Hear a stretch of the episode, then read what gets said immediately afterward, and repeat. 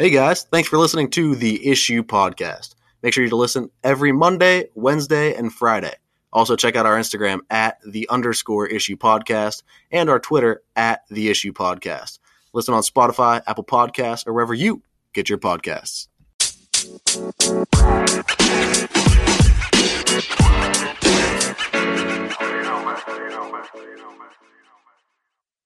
Yo, what's up? We are back. It is the issue. It is Monday, October 5th, uh, and we have a pretty good episode for you guys today. A lot to talk about, a lot of football to get to, um, some baseball coming up later. Uh, give you guys our thoughts from Sunday and uh, predict for Monday night. Uh, I have Tim with me on the phone. It's going to be another distance podcast. Tim, what's going on?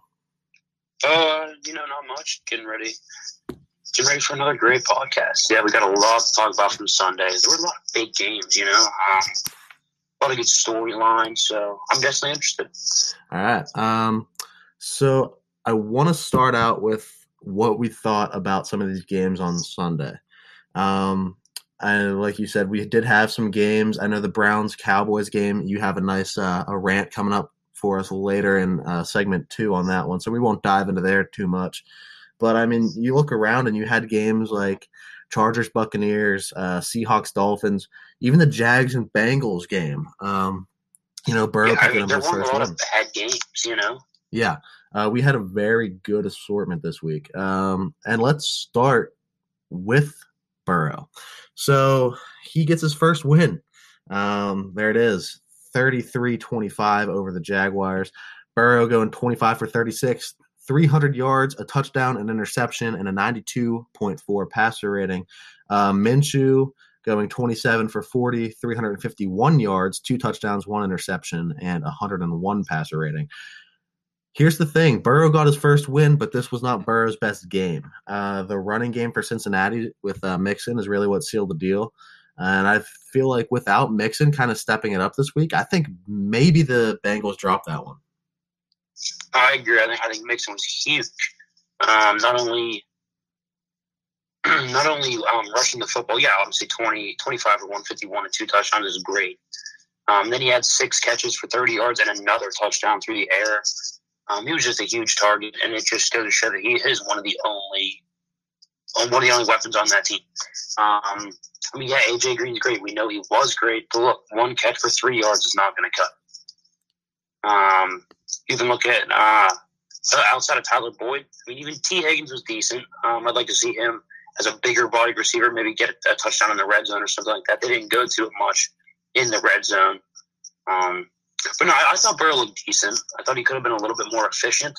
And I obviously don't like the don't like the interception, but 300 yards that, that's a solid game, Right. and he I'm, did enough for them to win. He didn't he didn't take them out of the football game, which I think as a rookie in his fourth ever game, I think that's that that's good. Yeah, I think with guys like Burrow and Baker, if they can avoid throwing too many interceptions, avoid the turnovers, that's really what you're looking for. I mean, if you look at Baker, he threw zero interceptions this week. And he only threw for 165 yards, but he threw zero picks. That's all you need out of him, you know. So I that's kind of what I thought about Burrow. Uh, where do you? I, I agree. Um, I also think, uh, real quick, um, I almost feel bad for Joe Burrow, but, but because his offensive line is so bad. But finally, there was a game that he only got sacked. He only got sacked one time. I know. He I mean that that is he, he should I don't know pray or or um be superstitious. Whatever he did before this game with the offensive line, he should do every game because before this game he was on pace to get sacked. I believe the number was um like seventy eight, close to eighty times. you know that's like one and a half times the amount that Andrew Luck got hit, and Andrew Luck ended up retiring because he got hit so much. So. Um, I think that was a huge story. A Yeah. huge story. Uh, only one sack. The offensive line needs to somehow repeat that performance. Well, he also though he's proved to be kind of mobile and being able to escape some of the pressure that he was seeing. I think that we saw a different type of Joe Burrow uh, on Sunday. No, I agree. His mobility is, is great. Yeah. Uh, what game you want to go to next? Um, let's see here. Oh, how about we go? You know, the game that we were split on. Uh, the Vikings and Texans. Or no, do we both say Vikings? No, I said Texans. Okay, well, we were split on. So I said the Vikings. I said, um, well, obviously both teams 0 and 3. Someone's got to give. Yep. Um, and once again, the story was the fact that Deshaun Watson has has no one around him. Yeah. No. This guy went for 111 QBR, 20 for 33, 300 yards, two touchdowns, no picks. Um, but again, the run game wasn't there. David Johnson only amassed 63 yards. Duke Johnson um, only added 24 more. It was just, it was not good. No. Um, I did not like what I saw uh, from that Texas offense. Um, other than Deshaun Watson, he seems to be the only glimmer of hope uh, in Houston right now.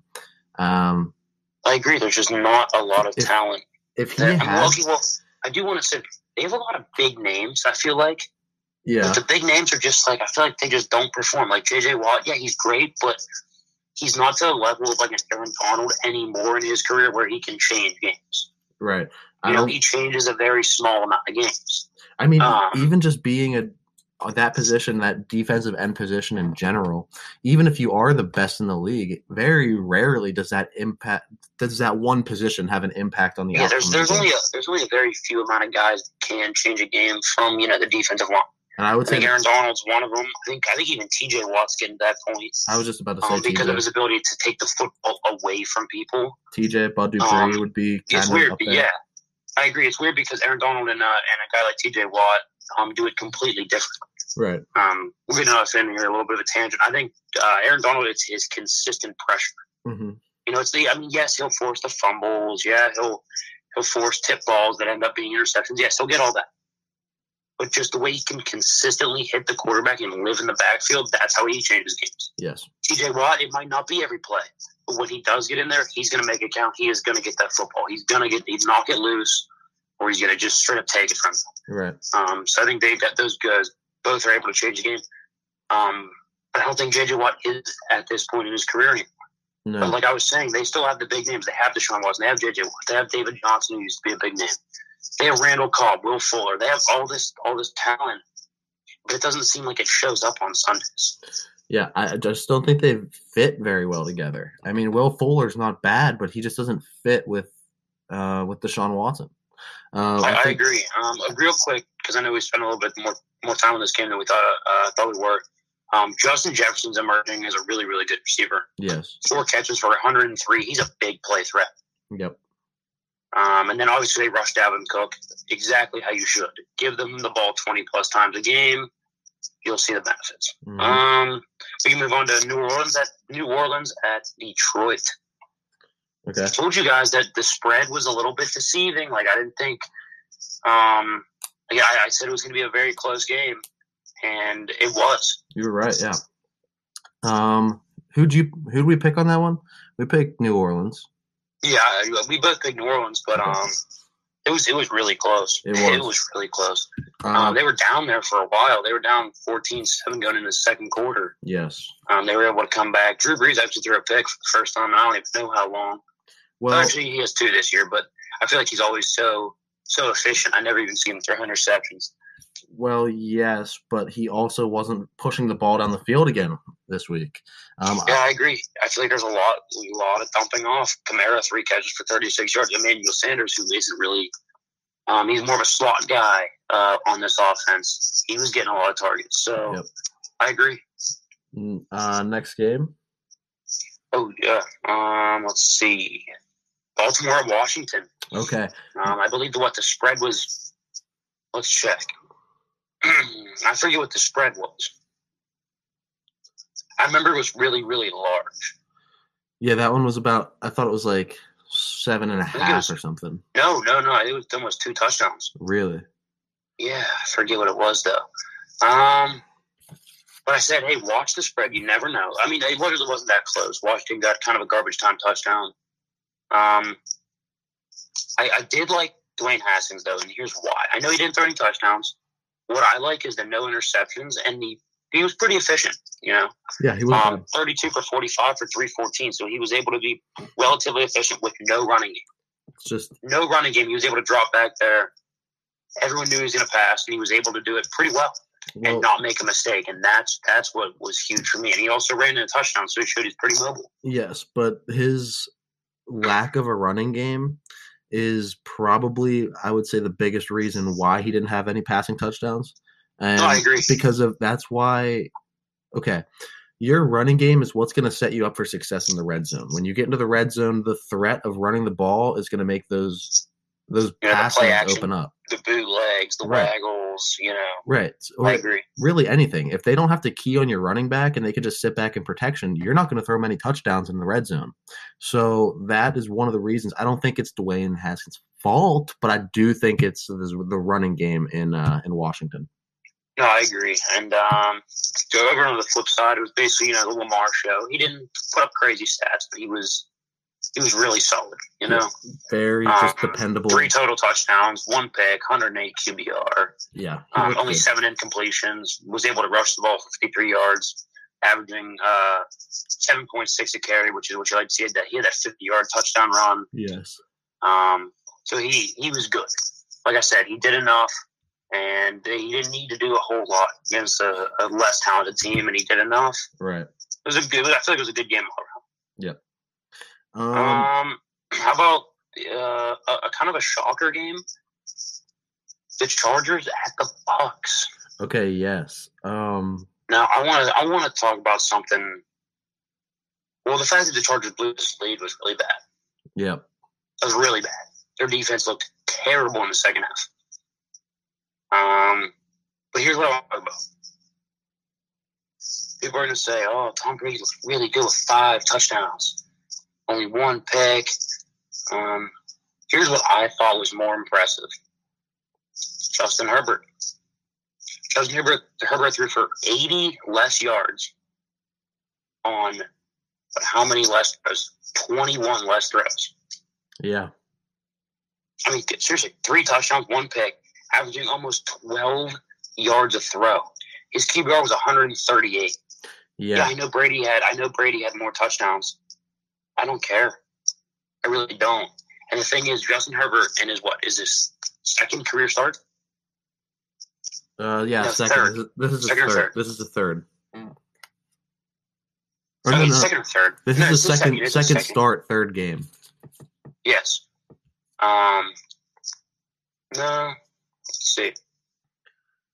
Okay, yeah, yeah. So this is his third start, right? Oh, okay. and with no running game, he was a leading rusher for five carries for 14 yards. Austin Ekeler got hurt early, had two carries for 12 yards, got hurt. Joshua Kelley actually averaged less than a yard a carry, nine carries for seven yards.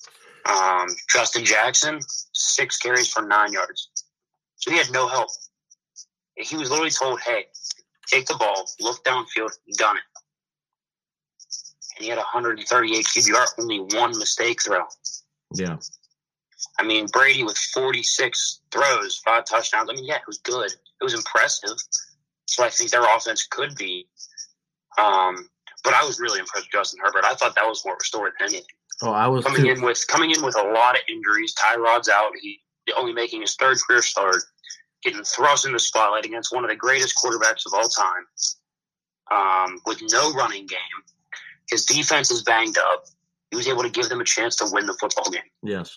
Um, the thing that like stands out to me is just how much more um I want to say yeah, efficient Justin Herbert was than Brady.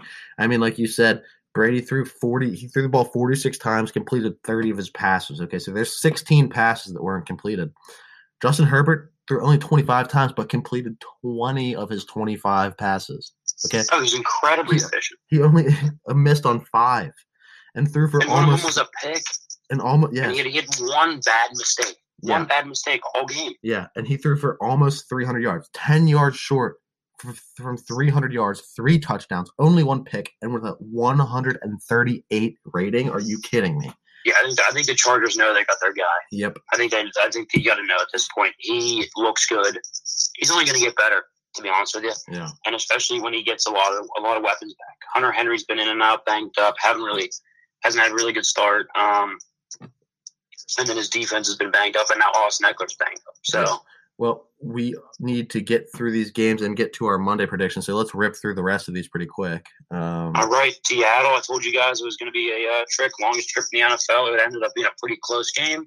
but once again, Russell Wilson is Russell Wilson. He actually threw a pick for the first time, um, I think since like what week one. Yeah. Uh, so I mean, I, I, I thought I thought he looked good. And I then thought he looked good. on the flip side, Um, real quick, Fitzpatrick looked terrible. Well, yeah, yeah, he did. He had two those two bad mistakes. Um, outside of that, he looked good. If you don't throw those two mistakes, you're fine. But of course, he did, and that's always been a knock on him. He can always put up the stats, but he always makes those mistakes. Um, on to Arizona, Carolina. Okay. Um, it looked like the one man Kyler Kyler show, and um, that's not a recipe to win games. No, it isn't. I mean, yes, he only threw for 133 yards, but uh, he was really efficient 24 for 31, three touchdowns. Mhm. Um, had a QBR of 117 and was their leading rusher with six carries for 78 yards. yeah. Um, their defense didn't really hold up that well, and he had no running game besides himself. So that means play action wasn't available. Um, even DeAndre Hopkins uh, was not getting down the field enough. No. Um, only he only had. I mean, yes, he had seven catches, great volume. Only 41 yards. We need to be pushing the ball downfield a little bit more. hmm Um, Teddy Bridgewater looked. Teddy Bridgewater did enough to win them the game. I thought Mike Davis, the backup running back, um, filling in for Christian McCaffrey was a story. 16 for 84 and a touchdown. Yeah, he uh, Um, he carried the weight as as well as he could have. I think. I mean, he's No, never I gonna. agree. I thought that was the difference. To be honest with you, I thought that was able to set up Teddy Bridgewater, who we all know isn't going to sit back there and dissect anyone. Yeah. Um, he needs to have some play action fakes, some misdirection, and he was able to set that up for him and, and allow Teddy to, to go out and win the football game. Right. Okay. Next game. Um, the Giants making it a lot closer than I uh, than I thought against the Rams. Um, two two things I want to take out of this: Rams, no running game, no running game. Got to figure it out. I don't know what you got to do. You got to figure it out. but Jared Goff looked good. He did enough to win them the football game. Um, had a touchdown, 103 QBR, no picks, only seven incompletions. Was mighty efficient, um, especially with no running like I said. And my other takeaway is if you're not ready to move up Daniel Jones now, when are you going to be? Yeah, I don't get it. I don't understand how they can keep giving this dude chance after chance after chance because he's just not that great of a quarterback. Not even a good quarterback, really. I don't. Two touchdowns, five picks on the year. he belongs as maybe a backup, maybe a third string, but He has more than one pick a game, and less, and he has he, he's averaging a half of a touchdown throw a game, yeah, and more than a pick a game. yeah, he's um That's just not going to cut. he's not what they call good. Yeah, no, he hasn't looked good. No. Um, all right, on to Buffalo and Vegas. Buffalo just continues to prove that they're pretty legit. And Josh Allen Um, is just Josh. Allen's an animal. He's Um, He's honestly working his way up. 34, 288, three total touchdowns, no picks, 116 QBR. he's honestly working his way up to being one of my favorite quarterbacks. Um, I just really like how he plays the game, um, and I like the upside that we can see and that we can project out with him. no, mean, I agree. I remember when he was coming out of the draft. Uh, I mean, I was never insanely high on him. I thought he was a little bit too gunslinger, but it ends up coming in. It looks he looks good now. He's refined now. He fits the Um, but I still kind of liked him coming out of Wyoming. I thought he was going to be a good prospect, not great. And um, I actually was. I followed him on Instagram. I'm like, man, I like this guy. Yeah. yeah, Um, and he's now starting to prove why I think I like him. Right. Um, I would also say Derek Carr had a really good game as well. he did. It's just their their defense is just not good. If the Raiders could fix their defense, I think they'd have a pretty scary team come playoff time. Look, But- Derek Carr, 107 QBR, throws for 311 yards on a day where Josh Jacobs couldn't move the chains. Yeah, Um, so Derek Carr put the offense on his back, able to make accurate throws, give his chance, uh, his team a chance to win the to win the football game. And I think that's pretty much all you can ask for. yeah. Um, Um, all right, now Indianapolis, Chicago. Um, it looked like to me, it looked like the game of very limited quarterbacks. it did. I mean, seriously, people. Yes, you could say you want Nick Foles all day, but this is the reality of Nick Foles right here. Inefficient, twenty six for forty two, two hundred forty nine yards. He yes, he had a touchdown, but he had the pick. Only a seventy six QBR. That's the reality of Nick Foles. That's those are backup quarterback stats. He's super inconsistent. six QBR. That is a backup quarterback stat. Super inconsistent. Yeah, I, I mean, yes, their running game was actually terrible. I don't understand how people are still on David Montgomery. Yeah. Um, he's not a good running back. I, I, I don't think he is. I never thought he was coming out of Iowa State. Um, I never saw it with. I, he doesn't have the explosiveness. He doesn't really have the power.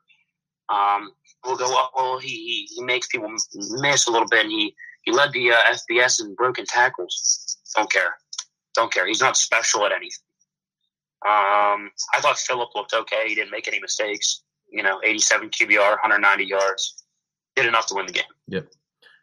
All right. How many games we got left? We got 10 minutes. Just one more. We got the uh, Eagles at the Niners. Eagles ended up pulling it out. Yep. Carson Wentz actually looked pretty good. He didn't look bad. Uh, he did have that one mistake throw, but I did like his mobility. Seven carries for 37 yards and a touchdown. Yeah. Um, I think until he starts getting his arm back and his confidence back, I don't mind him running the ball a little bit. Yeah. Well, I mean, that NFC East division is just such a dumpster fire right Can now. you believe that the Eagles are at the top of it? yeah, I don't understand. Are they're like one, two, and one, and they're at the top of the division? I mean, I did predict that we did predict that they would win. Me and you together, we, we predicted that they would win that that division. We did. You know what we should do? Um, we should start doing some check-ins. Like we should pick different checkpoints throughout the season where we look back at our divisional predictions and see how they're going along and if they're going to possibly make it or not. Yeah, I mean, so far I think we're doing pretty good. I think. Uh, remember how I did refine the uh, the Patriots a little bit? Yes. We shouldn't have because they look good. I think. I think the more I watch them, I think eight and eight, nine and seven is exactly what they're going to be. Yeah. I don't think that they're going to win a ton of games, but I do think they'll get over 500. Yeah, I agree. Um, but anyway, back to the Sunday night game. Uh, Wentz looked good. The, actually, the quarterbacks for um for the Niners looked decent. The only issue I had was Nick Mullens one pick six threw right to the guy. yeah. Um, that was the only issue I had. I mean, the one, the other one, uh, pick was kind of kind of flaky. Um, just a good play, you know. Yeah. Uh, and you could tip your hat if he if he's only seriously if Nick Mullens is a backup quarterback throwing one pick a game, I could live with. hmm Um, but that that second pick is what was crucial. That's what changed the football game. Yep. Um, the Niners are just so beat up right now. Yeah, they have. They're very injury depleted. They are. Um, well, do you want to get to our predictions for Monday night? Because there's two games. Yes, we have eight minutes to get you two games worth of predictions. So let's just hit the betting lines and uh, you know. what yeah, so we'll start here with um, KC. Well, or uh, New England at KC. Okay. Um, I'm not. I don't. Cam. Uh, he's not playing, right? I would assume not. No, he's not. All right, so we'll see if Jarrett Stidham or Brian Hoyer comes out there. But I still, uh, the line was at seven when Cam was going to play. It's now up to ten and a half for KC. Um, I don't like them to cover, but I do like KC to win. I think the only reason I don't like them to cover is because the defense of New England is good. And if anything, if these first three weeks have shown us anything, it's that you don't, you know, you don't rip on Bill Belichick. You don't bet against the Raven or uh, the Raven, the Patriots defense. I, I agree. That's just too large of a spread for that talented defense and Bill Belichick's genius.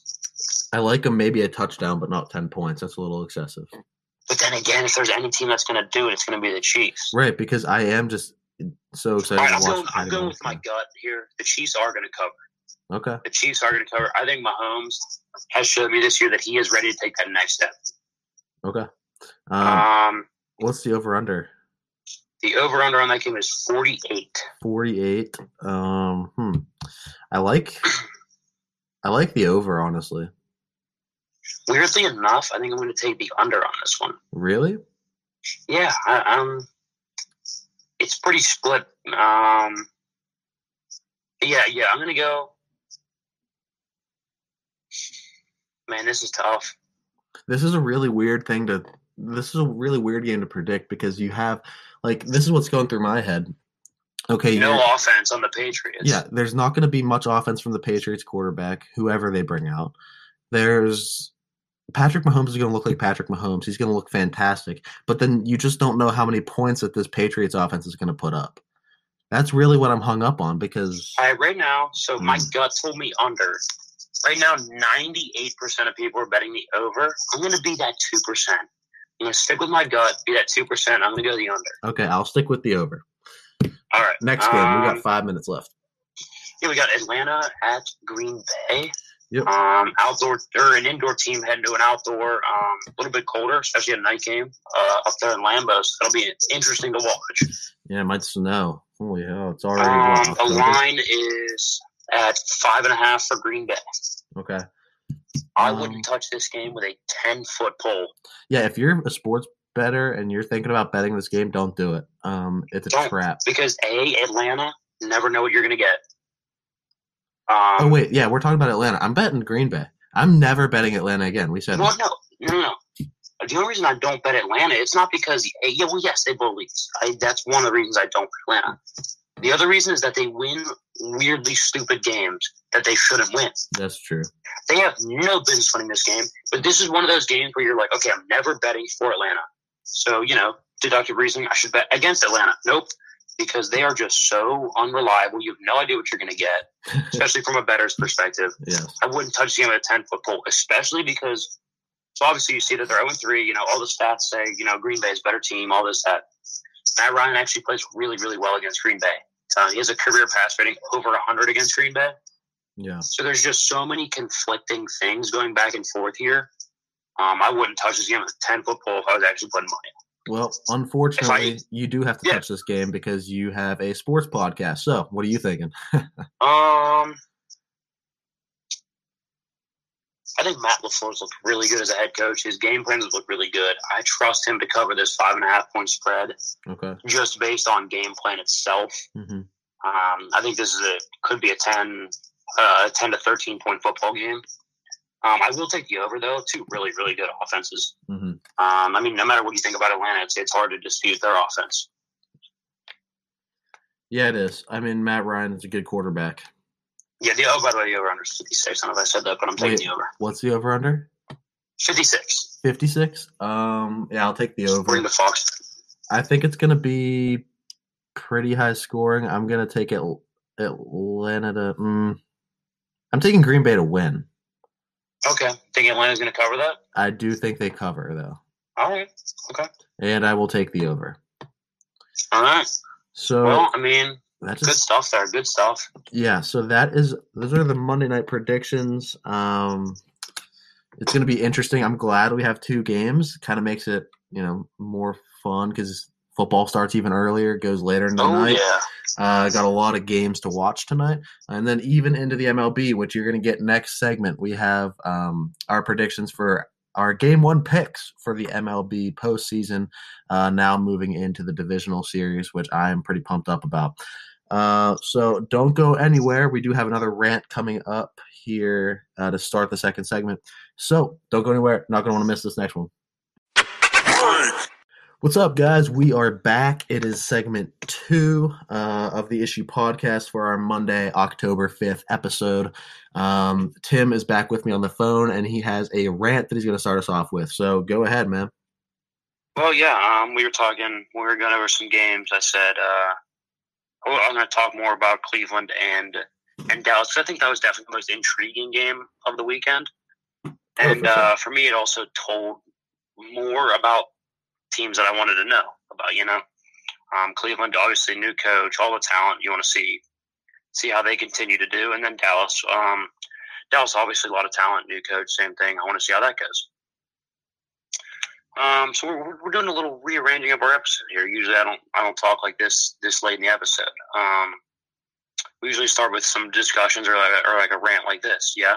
yeah. Um, we took a step back and realized that we needed our most captivating, most fun, best segments to listen to at the beginning, right? Because we realized, hey, small podcast, statistically, most listeners are at the beginning. So we recognize our strength and you play to it. You know, hmm um, that's what you do in life in general. Absolutely. You recognize your strengths and play to it. At the same time, you're working on your weaknesses on the side, Okay. but publicly and um, like from a team perspective, you you gotta you gotta know your strengths and play to your strengths. Why would you not? Mhm. Um, and that's exactly what Cleveland's beginning to do. The Browns now lead the league in rushing with over 200 yards per game. And uh, Kevin Stefanski, it's like he said, hmm, maybe, um, yeah, maybe if Baker doesn't throw it three out of every four plays, and uh, maybe if we run it like 60% of the time with our insanely deep and talented backfield, then hey, maybe we could be successful, and so can Baker Mayfield. And that's exactly what they did. Cleveland ran the football 57% of their plays. Um, honestly, I think it could have been more, but they were just so effective running it that they didn't even need to run more. They had 7.5 yards to touch. Um, and yeah, they and at the end they could let Baker get some practice throws in. And that's why he uh, ended up throwing it more than I think he even should. Um, but they ran the ball 40 times for 307 yards and three touchdowns, two from Kareem Hunt. Oh, and by the way, that's without Nick Chubb for pretty much the whole game. Mm-hmm. That's the story of this game coaching. Coaching to the strengths of the team and playing complementary football. Um, Cleveland led in time of possession, total amount of drives, red zone trips, touchdowns, rushing yards, um, attempts, touchdowns, and turnovers. So not not a lot of flashy stats. I didn't say I didn't say passing yards. I didn't say big plays. I didn't say any of that. But Mike McCarthy, who in my opinion is an early candidate for the worst coach that really shouldn't be this bad. Joe Judge is there as well. Worst new coach that really should not be this bad. Mike McCarthy on a team with a payroll out the wazoo, and most of it goes to the running back and offensive lineman, wants to spread the field, increase tempo, and make his defense, which isn't a strong suit, stay on the field longer. It's like no one, like, how is he not seeing this? He's a veteran coach. It's not like it's rocket science to see it. I've been studying football for a year and a half, and I can see this. So let's see what the things that Dallas did lead the game in. They led the game in total yards, passing yards, yards per play, passing touchdowns. Well, isn't that? Oh, those are all the flashy stats. Okay, those are all the fun, flashy, cool stats. So I'm just I'm just spitballing here, but do you think it's possible that even though yeah it is fun, flashy, and cool to throw the football 58 times and only giving a top three running back 12 carries, you think it, you think it's possible that, that that doesn't lead to wins? I mean seriously, you guys think I'm nuts? Luke, you did too a little bit. You don't even disagree with me. You said, "Oh, Dak looked good. Dak looked good." I mean, yes. Dak, Dak, you, you were like, "Yeah, he looked good." You want to know what my rebuttal was? It didn't didn't translate to a What? win. What was the score going into the fourth quarter? I don't know the exact score, but they were. 41 to 14. Yep. Come on now, 41 14. Can anyone, can anyone out there tell me how many possessions, not including two point conversions, that is? That's four possessions. That's a four touchdown game. Yeah. This, that, that, that, that's barely even a spread in college games. And Dak, in 45 minutes, couldn't get this game to less than four possessions as a favorite at home against a beat up Browns secondary with all the talent in the world. And I'm not saying Cleveland's a bad team, like on defense. And I'm not saying that, you know, this is all on Dak. This is about 70% of coaching and ownership because Mike McCarthy shouldn't even have gotten an interview. And the other 30, you split it between Dak and the defense because, yes, I know the defense was horrific. And some may ask, well, why shouldn't have Mike even done an interview? Because this man cannot create a run game. He ranked in the bottom 10 in the league every single year as the Packers head coach in run game. And who is the guy that the Cowboys are paying the most money to outside of the quarterback position? Zeke. Ezekiel Elliott. Yep. Who else? The offensive line. Who, yeah, it's getting worse, but it's still a top 10 offensive line when Tyron Smith's healthy. And an offense with that much skill, you can't overthink it. Yeah. So back to my rebuttal um, to you, I said, so yeah, I agree. His fourth quarter was very nice. It was really good. Um, but what I have an issue with is that it's yet another garbage time stat line from Dak. Yet another stat line that was made in the fourth quarter when it didn't matter. I mean, seriously, that game was a complete and utter blowout. The Yeah. final score is so deceiving on so many levels. I watched that game from start to finish. It was not even close to a comeback. People were like, oh, the Browns were able to stave off the, the Cowboys. The final score was a two possession game Yeah. with a two point conversion to even tie the game. I mean, yeah, great. Valiant effort. I like that they didn't quit. But this team just simply isn't good. Just because Dak against cover four can dump it to Amari Cooper, Michael Gallup, or CeeDee Lamb over the middle and watch them scamper for 16, that doesn't mean that he can win the big game. That doesn't mean he could win when it counts. That game was lost in the second quarter when Dallas put up no points and then came out in the third quarter and looked completely flat and put up no points again Yeah. you know, I, I refuse to sit here and listen to people rave about Dak, um, about how Dak and the defense lost this game. Yes, I'm banging Dak, but Lord, was the coaching bad. Yeah, how many how many unanswered points did the Browns put up? Wasn't it like forty or something like that? It was it was fourteen nothing early, I believe. Yeah, but after Um, that, after the Cowboys is No, no, yeah, no, that's what I'm saying. So I think it was fourteen nothing early, and then they went down 41-14. So I, yeah, I think, um, like thirty something here. yeah, it, it was definitely close to forty unanswered points. Yeah.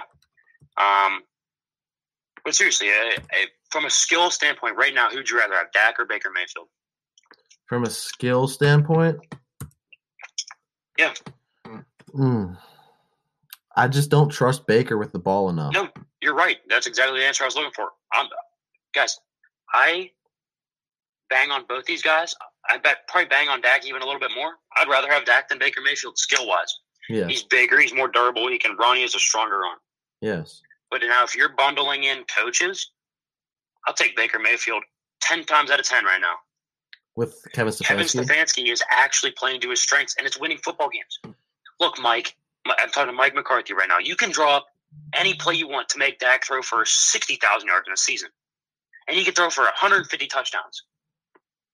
If if, if you're going to throw him 58 times a game, you're still going to be seven and nine, eight and eight at best. hmm At best, you're one and three.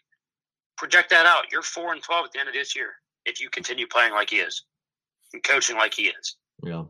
I could not possibly care less about those stats. If you're not winning the football game, it doesn't matter. If you're not playing complementary football, it doesn't matter. And they're not playing complementary football. They're not possessing the ball enough. They're not handing the ball off enough. They're not even disguising their defense well enough. With Demarcus Lawrence and the emergence of new, you know, veteran Aldon Smith out of the game for four years, comes back, has been really good. Led the league in um, sacks up until this week. I think he still even might be in the top three. That should have been a handful for that young that young Browns offensive line. That Browns offensive line tossed those boys around. The Cowboys had two sacks and let up 300 yards rushing. I mean, it's like it's too obvious. It's like how I don't understand how you guys aren't seeing this. Flashy doesn't win games.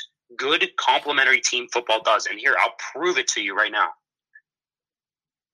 Let's look at a list of teams that are 0 and 3, 0 and 4, or 1 and 3 that have equal to better talent than Dallas offensively and from a flash standpoint. hmm So we look at Dallas. Houston a little bit. We were talking about earlier. Yeah, I know we can sit here and say that Deshaun Watson doesn't have weapons. Will Fuller, really good. Randall Cobb, really good. David Johnson went healthy, really good. Yeah. JJ Watt, good. You know, they have the flash. It's there. But they're 0 4. Minnesota, Adam Thielen, Dalvin Cook, Justin Jefferson, Kirk Cousins when he's on is a really, really flashy quarterback. 1 and 3. You look at Detroit. Oh, well, Detroit, um, people are like, oh, they're not flashy. They're, they're actually a not good team. Well, actually, they, they do have a, a lot of talent.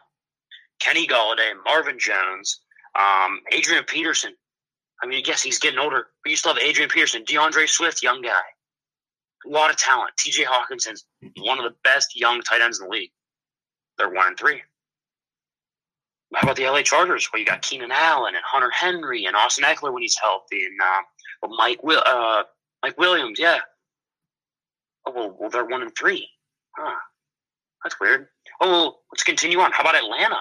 Oh my God, all the flash in the world, all the pizzazz in the world. Julio Jones, Calvin Ridley, Russell Gage, Todd Gurley, Matt Ryan. Sweet new uniforms. They're 0 3. Yeah. So now let's look at. Look, look at a list of less talented teams that play together, have a good game plan, stick to it. Right? Chicago with Nick Foles and Mitch Trubisky are three and one.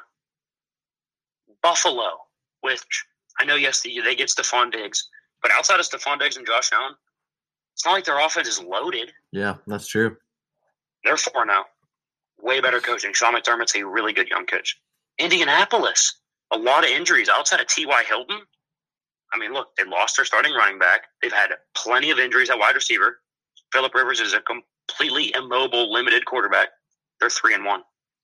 Seattle, yes, they have a really, really good um, uh, wide receiving core. I think it's improving. Not completely deep. Outside of the top two, they really don't have a lot of guys. And they have a terrible offensive line and no running game. 4 0. Even Baltimore, outside of their running game, they got no one to throw to. Yes, Mark Andrews is great. You think of Hollywood Brown, if you think he's a top um, guy in the league, you're wrong. They're 4 0. Tennessee with Ryan Tannehill. is 3 0. Pittsburgh, with James Conner inconsistent as ever, Juju inconsistent as ever. Big Ben, we had no idea what we were going to get. He just had baseball surgery as a quarterback. Yeah. And he's, they're 3 0. I mean, you're noticing a trend here. Talent equals mediocre. What you do with talent is what separates teams in this league. Coach. Look, everyone's a five star athlete. Everyone can run, throw, catch, etc.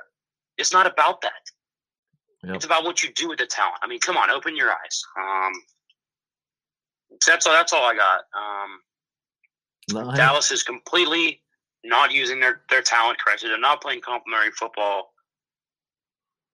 That's that's all. You know. just like you always say, it is another Dak stat line that didn't translate to a win. I mean, you look at his stat line, he was 41 for 58, threw for 502 yards, four touchdowns, one pick, 112 passer rating. You'd think, oh, if you just if you read me that stat line alone, I would think, well, yeah, that team won, right? But no. It's just Nope. another empty and it might be part of this Dak. defense. And yeah, it might be part of the defense, but I would also counter that it's also part of the offense's fault, Yes. and that that falls on Mike McCarthy. They're not possessing the football enough. Well, Dallas can't stop a nosebleed either. So, That's what I'm saying. Yeah. It, it also might be the fact that yeah, Dallas had more total offensive plays, but they were behind time possession by almost eight minutes. yeah, they were. So Yeah, what's that telling you? They're playing way too up tempo. Their drives are not sustained long enough, and they're just throwing their defense right back out there, even though the defense is getting torched. yeah, that's true. Oh well, I mean, what are you gonna do? Dak just he, he can't he can't seem to break out of this little thing he's in every Can't single seem week. to can't seem to to win football games, No. and that might not even be him. That might I think that falls on him and coaching a little. Right. Well, we are going to move away from the NFL now, and we are going to get into some Major League Baseball. Um, so the divisional series are starting, guys. There are two series that are starting up tonight. That would be the Astros and the A's.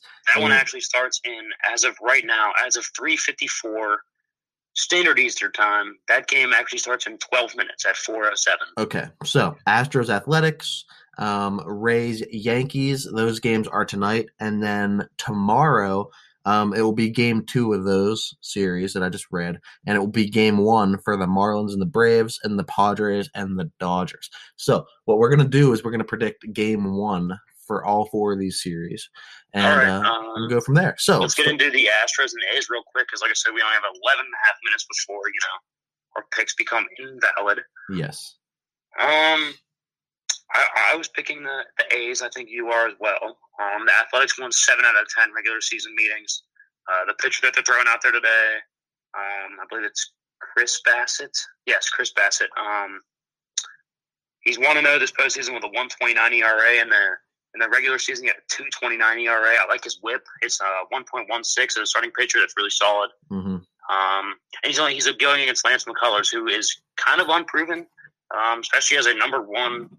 Well, right now he's, he's acting as the team's number one starter. He's starting game one. yeah. Um, so we'll see. I like the A's. I like the A's too. Um, I think they have a lot of good talent on that team. I don't like the Astros. Um, I don't like their hitting as much in this postseason. Yes, they looked good in a couple games, but they their hitting has looked inconsistent. Um, I like the Athletics. I think it's going to be a tight think the A's series. have a more have a more well rounded lineup from top to bottom. Yes, I mean, look, a guy leading this series in, in batting average for the A's is Sean Murphy. hmm Who is Sean Murphy? right. I mean, come on, seriously. Like, so, like, when you get production like that out of random guys, you know, that's awesome. Yeah. That's what you need at the tip of the playoffs. Yep. Um, so I'll go ahead and take the A's for Game One as well. And oh yeah, yeah. hold up. The uh, the the spread on that's one and a half. Um, I I, I like um I like Oakland to cover that. Actually, I think it's a two run game. yeah, I'd agree. I, thi- I think it's a I think it's a five three game, which means I would take the under, which is at eight and a half. Fox bet says. Dang, over under is eight and a half. Huh. Okay, I'll take the under. All right. Um, I like the Athletics. I like the Athletics to cover that spread. It'll be good. I think they win. Mm. You know what? I, I like them in a one run ball game here. I think it's going to be Okay. four four three. I'm taking the under. Okay, you're taking the under, but you're you're taking Houston to cover. Yes, I'm taking Houston to cover.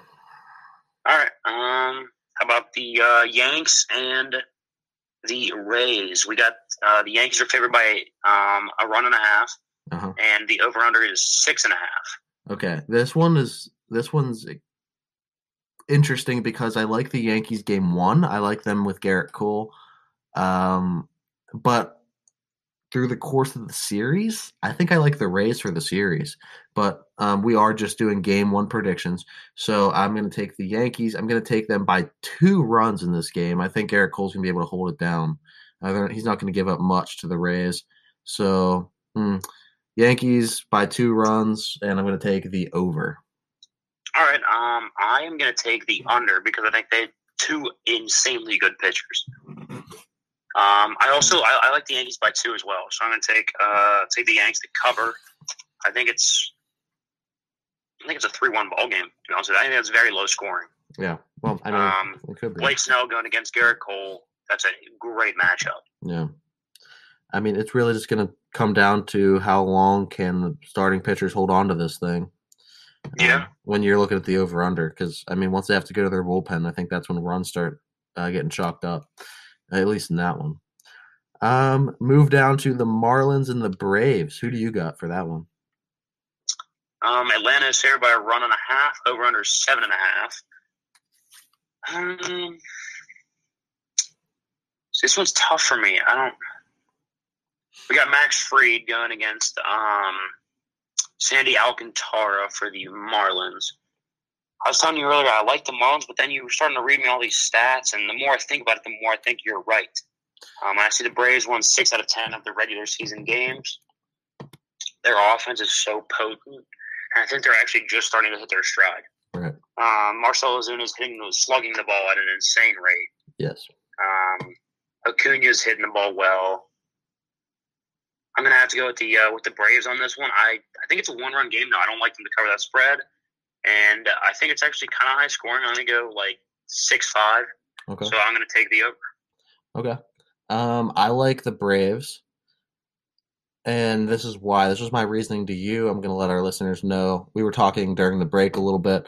Um, one of the most important stat categories to me in baseball is on base percentage. If you can get on base, good things are going to happen. So I like that. I like that thinking. Right. If you can get on base, no matter how you can do it, whether it's a walk, whether, you know, no matter how you do it, as long as you can get on base, you're going to put runners in scoring position. You're going to have Make some things opportunities. You're going to have opportunities on the base paths. Uh, you're going to be able to capitalize on mistakes from the catcher. You're going to be able to take extra bases, but none of that can happen unless you get runners on base Put pressure on the defense. Right. So you look at some of these categories, and I think this little strand of luck that the Marlins have gotten here late, I think it's going to evaporate soon, and this is why. Atlanta in batting average. We're going to roll through. This is all Atlanta stats right now. Atlanta is second in batting average, first in the league in on base percentage, second in runs, second in home runs, first in slugging percentage, 15th in ERA, which is tough, 20th in batting average against, and 17 in walks plus hits per innings pitched. Now, Okay, so not great pitching stats, but the offense is obviously potent. yes, now you flip it over to the Marlins, 16th in batting average, 17th in on base percentage, 21st in runs, 25th in home runs, 25th in slugging, 21st in ERA, 25th in batting average against, and 25th in walks plus hits per inning pitched. They don't lead a single stat category over over they're the Braves. uh, they're an incredibly average team that just is finding a way to win ball games. They are the Tennessee Titans of um, of baseball right now. The Tennessee Titans. They are, yeah. But I'm gonna take the Braves. I'm gonna take the Braves to cover, and I like the over all right. because they're both pretty weak pitching staffs. yeah, they're both not great. Okay, we'll move to the Padres and the Dodgers. Yes, absolutely. Um, I like the I like the Padres game one. We were talking um, off the air. The momentum they have right now um, is I think I think what wins them game one. They're a momentum team. Do you see what happened in that game? As soon as they get a run, as soon as as soon as San Diego gets a spark in any of the games they're playing, they take off and they'll put up like four to five in that inning. It's crazy. Every time they get a little bit of a just a nudge of momentum. They they go off. They're crazy. I'm going to take the Padres game one. No no question. All right, yeah, me too. Um, we don't even know who their starter is yet. I'm hoping one of the two between Clevinger and Lamet um, get their injury figured out and then end up starting. Now, if you're one of those, if you're Lamet, what are you saying? Obviously, I, I don't have, you know, they know their bodies better than anyone. So um, I, I, would say it depends how they feel. But if I felt 80%, um, I'm telling my coach that I'm marching out there and he's going to have to stop me with a bodyguard or, or something. Right. Right. Or you just use an all bullpen game again, which didn't seem to hurt them that much. I mean, nine pitchers, nine yeah. innings. They did a really good job. No runs. Really good no job. Runs. Yes. It, I mean, straight up, when you can throw nine pitchers in a nine inning game and give up no runs, you can pitch a shutout like that. Yeah. I mean, that just speaks volumes. Well, I mean, the Padres have arguably the best bullpen in the in the entire league. Well, yeah, I mean, they got a lot of guys at the deadline. You got um, Rosenthal, Davila, um, Austin Adams came over in that Seattle trade as well. Yeah. Um, and then they have just I forget his name, but he's got a really weird windup as a lefty. He's good. Mm-hmm. Um, yeah, so no, the, I think they're a really good team. I think they're gonna have some trouble with the Dodgers though. The Dodgers are just so talented. Oh, it's gonna be an interesting um, series. Oh, it is because you're gonna see a lot of you're gonna see an up and coming team meet a veteran team, both with tons of talent. Yeah, and we're gonna see what, what's gonna win, young talent or experienced talent, because generally in the postseason, I would say that the experienced talent's going to win, but we have no idea because there's no fans, there's no none of that. Yeah, experience um, doesn't really matter too much right now, which is kind of crazy. If it did, the Cardinals would have would have won. They've all been there up like a billion and a half times. Yeah.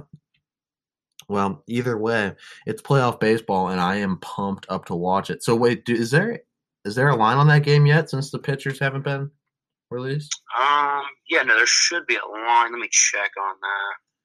Well, at least yeah, the over under is eight, and uh, LA is favored by uh, a run and a half. Okay. Um, I like the Padres to win. I like the Padres to cover, and I like the under. I am going to take the under as well.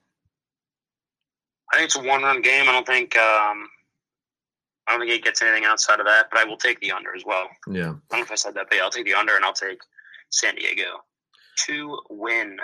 Well, that just about does it. Yeah, um, here. Um, do we have, do we have some uh, some time for uh, some news? Yeah, we got five ish minutes. So yeah. Um, news for tonight: the Packers star wide receiver Davante Adams will be out. Oh man. Um, that's not good. See what else? Um, also, oh yeah, also Sony Sony Michel will be out for the uh, for the Patriots. Okay. Um, yet another reason for me to say that the Chiefs are going to cover. Yeah. Um, that's that's actually about it. Um, there's not too much too too much going on. Um, Ron Rivera is awesome. Um, he's he's getting treatments for cancer during the season, during games sometimes. Um, he's still going out there and putting on an amazing display of coaching. He's one of the um, best. So man. shout out to him. Obviously, wishing the best. One of the best for sure.